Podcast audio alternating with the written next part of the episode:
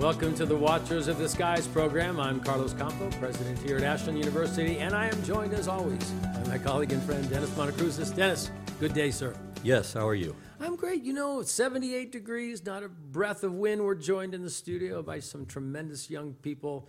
We've got uh, Will and Rodney and Zach. And we've got Bryce in the back who does not like golf. We want to make sure we, we make that clear. Bryce does not like golf. And Caitlin's running the show right up front. So if we do well, we will laud Caitlin. If we do poorly, we'll take the blame. It's not, not Caitlin's fault. You know, Dennis, Ashland is a great place. It's the world headquarters for nice people. It's you know, the home of one of the great universities in the Midwest, Ashland College, now University and Theological Seminary. We were founded in 1878 by the Brethren, and the traditions that still hold true kind of fly in the face of some of what we're reading in an article that we've got some contentious ideas about. So give us the title of the article. You know, the the name of the writer, I think, has got to be a pseudonym. Is that I was- right? I was thinking that too, You know, just- yeah. Matthew Freeman, you know, the first Right. gospel writer. He's a Freeman. I, I, maybe, maybe not. He published this at 12:05 a.m. on April 3rd. So I also thought to myself, if, if Dennis has a qualm with him, maybe he just published it just after midnight, the witching hour, and he should be given some leave. I'm not sure if that's true yet. But give us the title to this uh, interesting article, and then we can debate its strengths and weaknesses. Yes, so the title is Yes. Classical Education's Woke Comorbidity, subtitled, importantly, Mm-hmm. Without Hierarchy, You Cannot Have Hero Worship. Wow. Without hierarchy, you cannot have hero worship. I mean, you, you're going to put you, we're going to put uh, our listeners to sleep with these kinds of titles here, Dennis. You're going to have to kind of pull us out of this morass. Uh, so, classical education, maybe give us a brief overview of how you would define classical education. Sure, so this is not maybe exclusively, but it's, it's let's say, at least adjacent to the homeschooling movement. And the idea is that you get a big dose of especially Greek and Roman um, authors in the education, but also, let's say, medievals as well. I mean, kind of the, the classics. So the classical canon, again, with the heavy emphasis on, let's say, Greek and Roman literature. Yes, when you say the word canon, help us understand what you mean by that. Right. So you, you stick books and then you fire them. Oh, No, boy. kidding.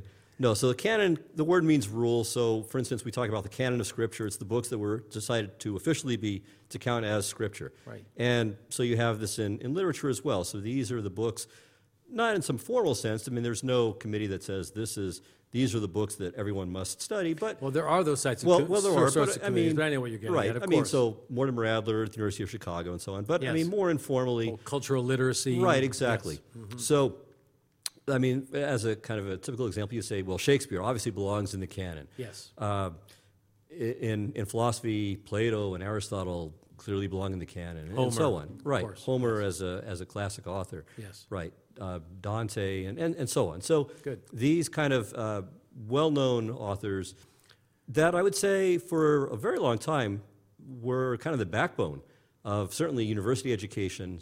Um, I don't know the degree to which this would have been true in high school. Some of them would have been. Mm-hmm. Others might have been thought this is too advanced or we don't have time. But Well, without putting the audience completely to sleep, you know, yes. I, I will go back to say, no, that's my, that's my doing. Yeah. But uh, going back even further, you know, the reality is if you look at classical education, there was only one book ever taught, and that was the Iliad. Hmm. The Iliad was the only source of learning. So when you were a young Greek boy uh, and young man growing up, there was only one book ever discussed. There was only one thing ever taught. It was only the Iliad every time.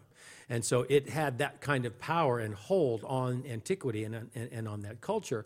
And even if you were, were to read some of the narratives of that day, they would talk about the fact I can read Homer on my own, but it really now gets to the teaching of it, and which which we'll get to in just a moment.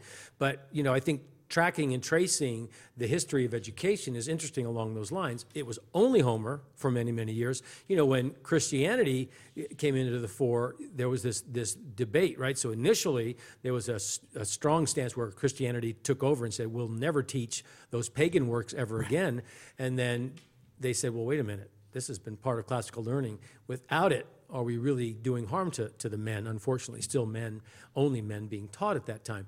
So I would say it's a great win for Christianity that classical learning was appropriated back into the curriculum.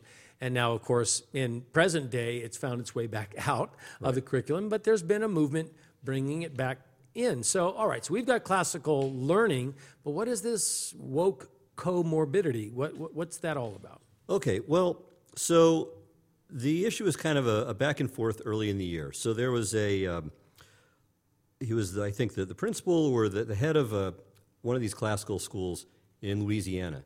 And I forget the guy's name. If you know it offhand, just jump in. Can't recall. Um, what is the fellow's name?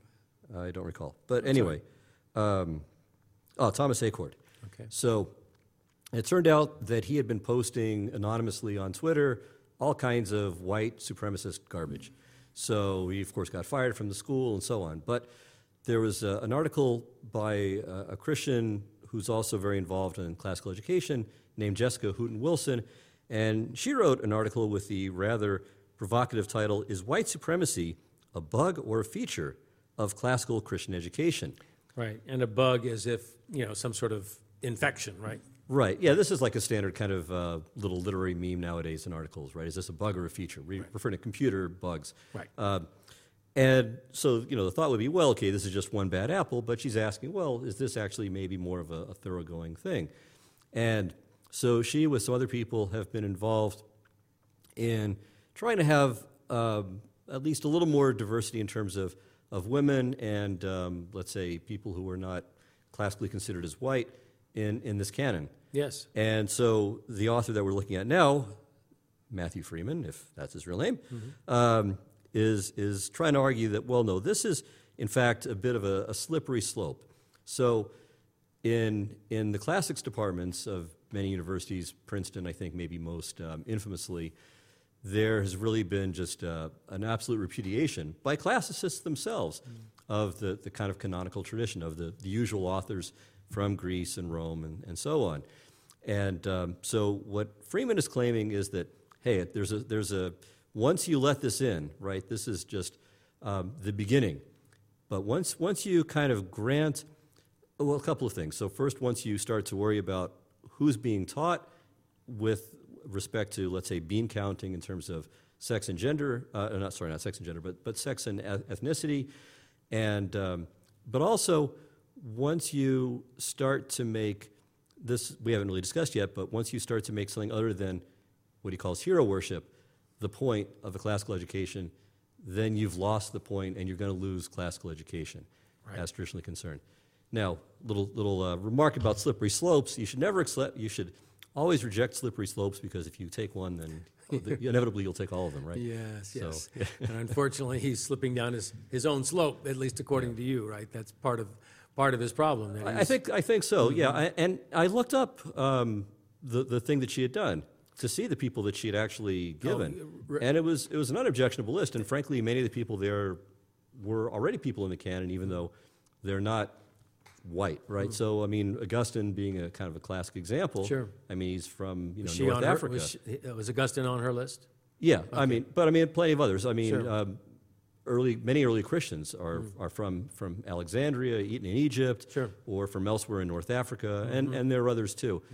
And so, I mean, it wasn't that this had turned into some kind of um, Trading Yeah, this wasn't like some kind of Toni Morrison or something right. like yeah, that. exactly. This wasn't like some kind of CRT fantasy. I mean, this was just you know by and large uh, well-known people. One one name that I, I saw that she mentioned in her own article was um, Catherine of Siena. Hmm. Well, okay, she's a doctor of the Catholic Church. I mean, there's only thirty some odd, I think, Yeah. doctors in the church. So this is not like some kind of really wacky, weird person who's included in the canon. So, yeah, I mean, there were a couple, two or three names in there that I, I didn't recognize, but overwhelmingly, the, the people that she would have considered to be, you know, outside of, or that both I think that these people would have considered to be outside of the usual list, were well-known people who, hmm. I mean, certainly are reasonable candidates for inclusion at the very least. Right. So his first error, in some ways, was simply framing her objection wrongly. Right. Right. And, and, and maybe to some extent it's because um, the, the headline, I mean, she, she has this rather inflammatory headline. Sure.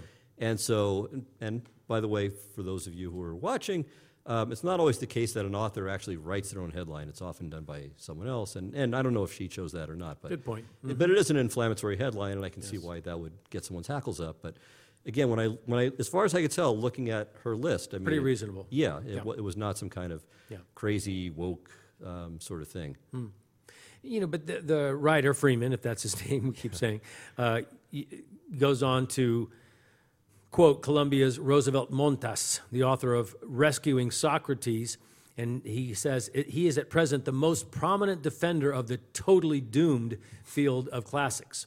And he says, My point is simple give the underprivileged access to the cultural wealth that has been long the exclusive purview of the elite, and you will have given them the tools with which to subvert the social hierarchies they have been kept that have kept them down. Beyond equipping them with marketable skills and the means for economic self-advancement, this deeper work of education is the most valuable gift that colleges and universities give to young people. It is also the most valuable contribution they can make to a democratic society. I mean, Dennis, these are the kinds of things we've been reading for years and years about why students should be studying classical works in education, why liberal education is so powerful. Is Montas wrong? Well, he, he wants to say not so much that he's wrong, but that he's wrong, that that's wrong as a defense of the classics, that mm-hmm. that's not the point to undermine or to support, for that matter, any given social hierarchy. It's, mm-hmm. so he, he seems to present it in a much more individualistic manner, that the point is to, to inculcate virtue, and you do that by seeing these heroes of the tradition, hmm. and you emulate them.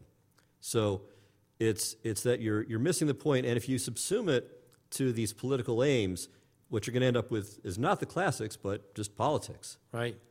Well, and why do you take an issue with that stance? I, I don't think I take an issue with that if you take that to be the, the primary point. So hmm. I, I would say that that's a value that, yeah, that you, you see anytime you're studying an alternative culture, you get to have an eye on your own. You get to see, hey, things work differently over here, and, and they're maybe not people that you study in another different culture are not blind to things that we're blind to. Now, they may um, themselves be blind to things that we're aware of. Hmm. But, but so no, I mean, I, I, I think what Montas is saying, again, taken as, let's say, a value, Yes. I, I think that's right. Right. But, but to take it as the value, I, I, I'm sympathetic to, the, to Freeman's critique of Critique that. of that. Right. And how, how would you align with this hero worship instance? So, uh, Yeah. you know, here you are, you're looking at Odysseus. He's a hero, uh, you know, of, of the Iliad. What, what's your concern there? So that I just I, I found completely repugnant, uh, frankly. Um, I, I think well, it depends on on your where you're coming from. So I think as Christians we have a grand total of one hero, Right. and I don't even know that I like the, the term hero, Hero. exactly. Well, Freeman does So reference he Jesus does. Christ, He doesn't does. he? Yes. Right. Um, so, I mean, I'm, I'm thinking, for instance, of something that Paul says, that, that, that the Apostle Paul says. So he says in 1 Corinthians 11, 1, be imitators of me as I am of Christ. Right. That's the model. And what you're after, we're after virtue. We're after, if we're Christians, we're after following Christ. We're not after heroes. And, and so one thing that, that struck me, mentioning the Iliad, that he is just, seems completely enamored with this. And I think he's just completely misreading the Iliad. that this is not some glorification, and he even says kind of an, an erotic glorification. Yeah, that was of- strange, I have to yeah, say. Mm-hmm. of, of this, you know, militant, you know, this military um, ethos. I mean, I think you can make at least as good a, a case that this is just showing the absolute folly. Of the whole the whole procedure.